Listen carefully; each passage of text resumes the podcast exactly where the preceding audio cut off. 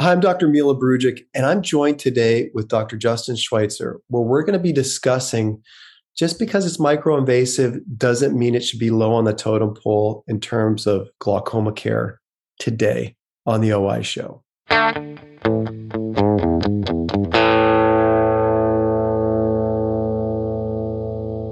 Dr. Justin Schweitzer. Thank you for joining us again on the Optometric Insight Show. Truly appreciate you here. For those that may not necessarily have familiarity with you or your practice setting, give us a little bit of a background on yourself, Justin. Uh, you bet. First of all, thanks for having me. An honor again to be here. I love being a repeat uh, attendee or being uh, invited back. So thanks for that. Number one, uh, I practice uh, at a it's an ODMD collaborative care practice in, in Sioux Falls, South Dakota.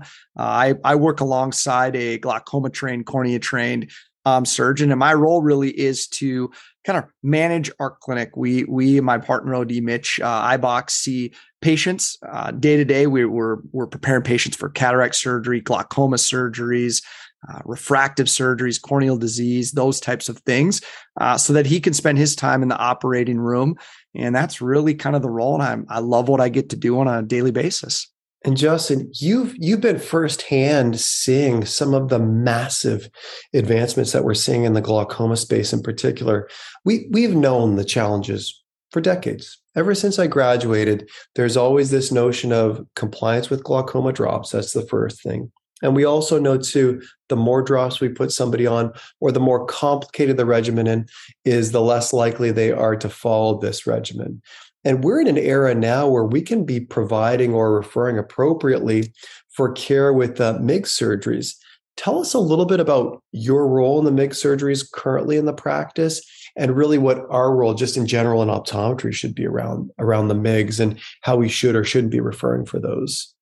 You're exactly right. I mean, we are at a spot now where we need to think about treating glaucoma more from a physician driven standpoint or an interventional glaucoma standpoint. And really, what that means is intervening earlier in the disease process with procedures that are still safe, you know, still effective, but not necessarily a tube shunt or a trab. And, and MIGS really falls into that. And we're still kind of in the infancy of MIGS when you think about it. It really got introduced around the year 2012. And so we're all still learning a lot about them and there's new procedures that come onto the market. Uh, but when I first started, Mila was in, in 2012 with, with Vance Thompson Vision and John. And that's when the first stent really came on to the market. And since that time, we now have a handful of MIGS procedures. And I do think it's important that optometrists make sure they understand or aware of the different MIGS procedures because these types of patients that have glaucoma, they're going to come back to us. They're going to be in our chairs.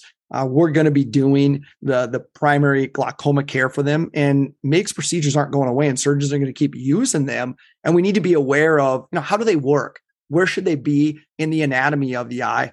And and so my role really is to educate not only optometrists in my community on MIGS because I work alongside a glaucoma surgeon, but I also educate my patients on it. And, and I see those patients and I make decisions around, okay, you'd be a perfect candidate for a, gla- a glaucoma procedure like cataract surgery plus a stent, or you'd be a perfect patient for a, for a goniotomy. Uh, and, and so those are the discussions that I have on a daily basis.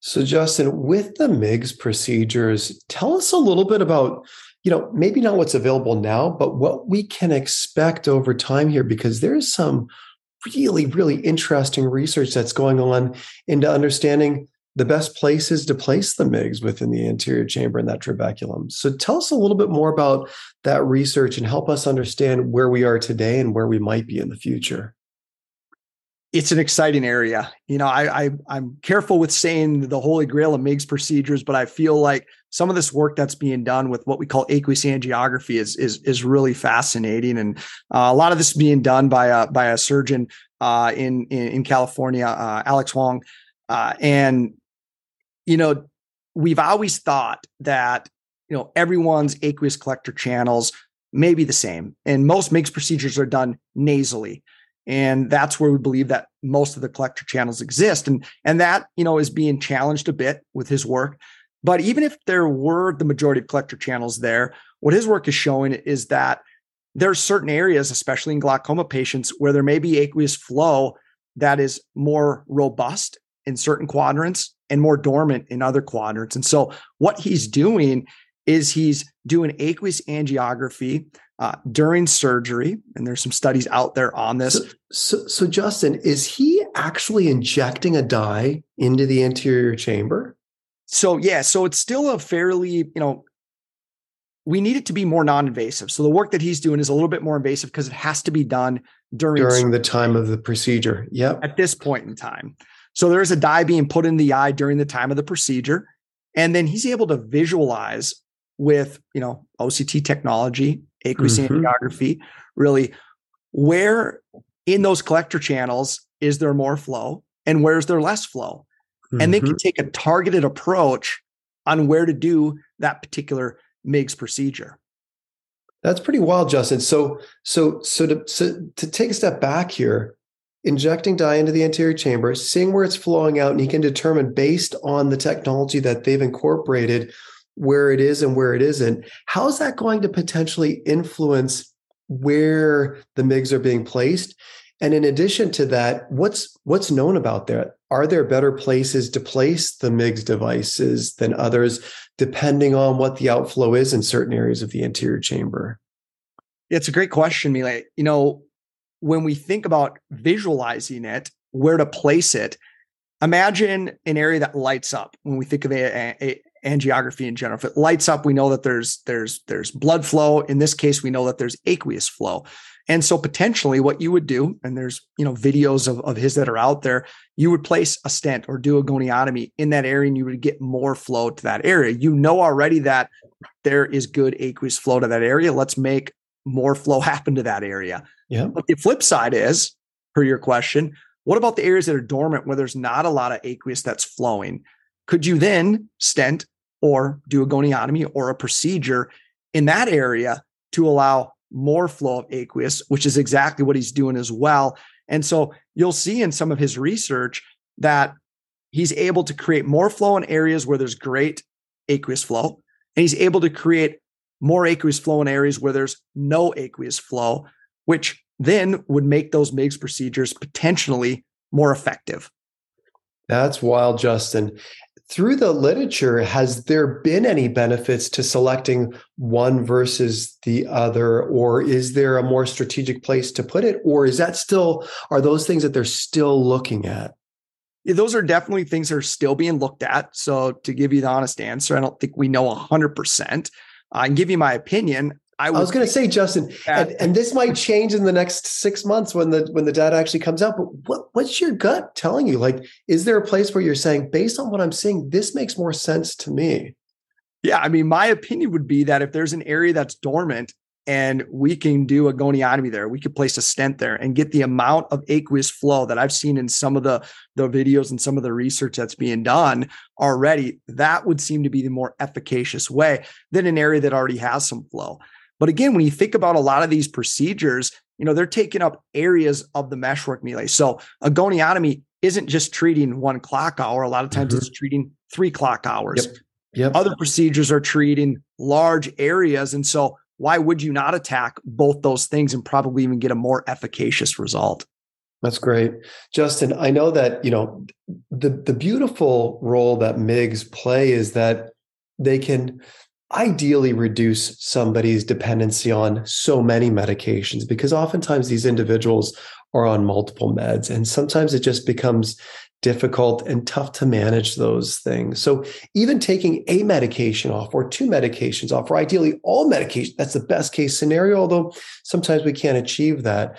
Um, saying that though, there's got to be some statistics on you know what how much medications we can pull off of those patients what does that look like justin in your practice and how much are you able to drop the amount of medications that these individuals are in fact using because I, I, can only imagine that the ocular surface reaps the benefits of, or the rewards of not being constantly bombarded with as many medicines uh, 100% agree with you on the bombardment. Medications are great. You and I use them every day for our glaucoma patients. They're not going away. Let's be clear about that. But the beauty is if you can reduce that dependence to a degree, that's really what we're trying to do. And, you know, we've done some studies at our practice. You know, we did a study of about 460 patients.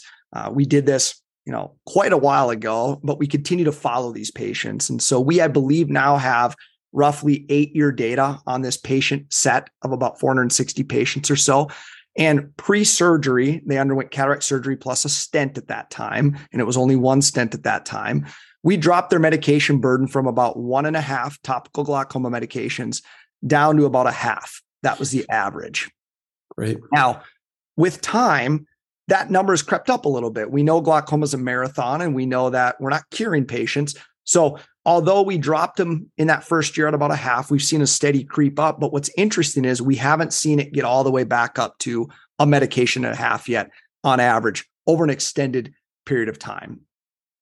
I enjoy the conversations with these individuals because again, it, it is a different it is a different conversation after the MIGS, in particular, if we can reduce one or hopefully all medications that the individual may be using, just because again, the compliance is now off the table all we're doing is metricizing what the efficacy is of the stent. We don't have to worry about what the drops are and are they using them, et cetera, et cetera, et cetera, which is again one of the biggest challenges in particular for mild to moderate glaucoma when you don't really have a lot of visual field effective because the individuals aren't really seeing the manifestation of the condition. They're going based on what we're sharing with them. With that said, Justin, I know that it, as involved as you are in glaucoma, give us a little bit of the updates on uh, glaucoma delivery or alternate glaucoma delivery of medications um, to the eye. Yeah, drug delivery in glaucoma is, is definitely an exciting arena. Uh, we have one, you know, on the market right now in, in something called Bimatoprost SR or Durysta, which is which is exciting.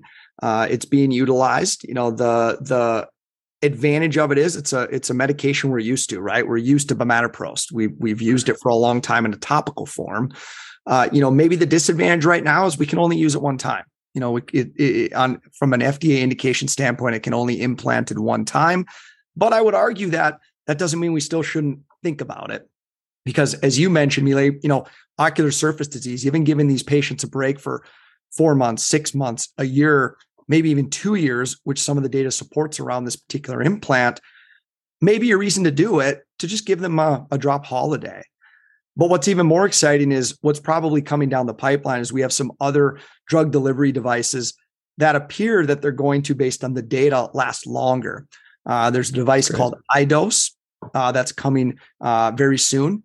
Um, and this particular implant, it's a surgical procedure. So the beauty of the Durysta implant is it can be done at the slit lamp. This particular procedure right now likely will have to be done in a surgery setting with a clear corneal incision, but the data around it shows that a lot of these patients may get, you know, 3 years of adequate IOP oh. lowering from it. And so an extended period of time of IOP lowering uh, is is a welcomed addition and optometrists can still play a role in this, right? We can make the appropriate referral, get this particular implant implanted, patient comes back to us, we're managing their glaucoma still. We're not having to worry about the compliance, all the drop issues that we may run into. That's great, Justin.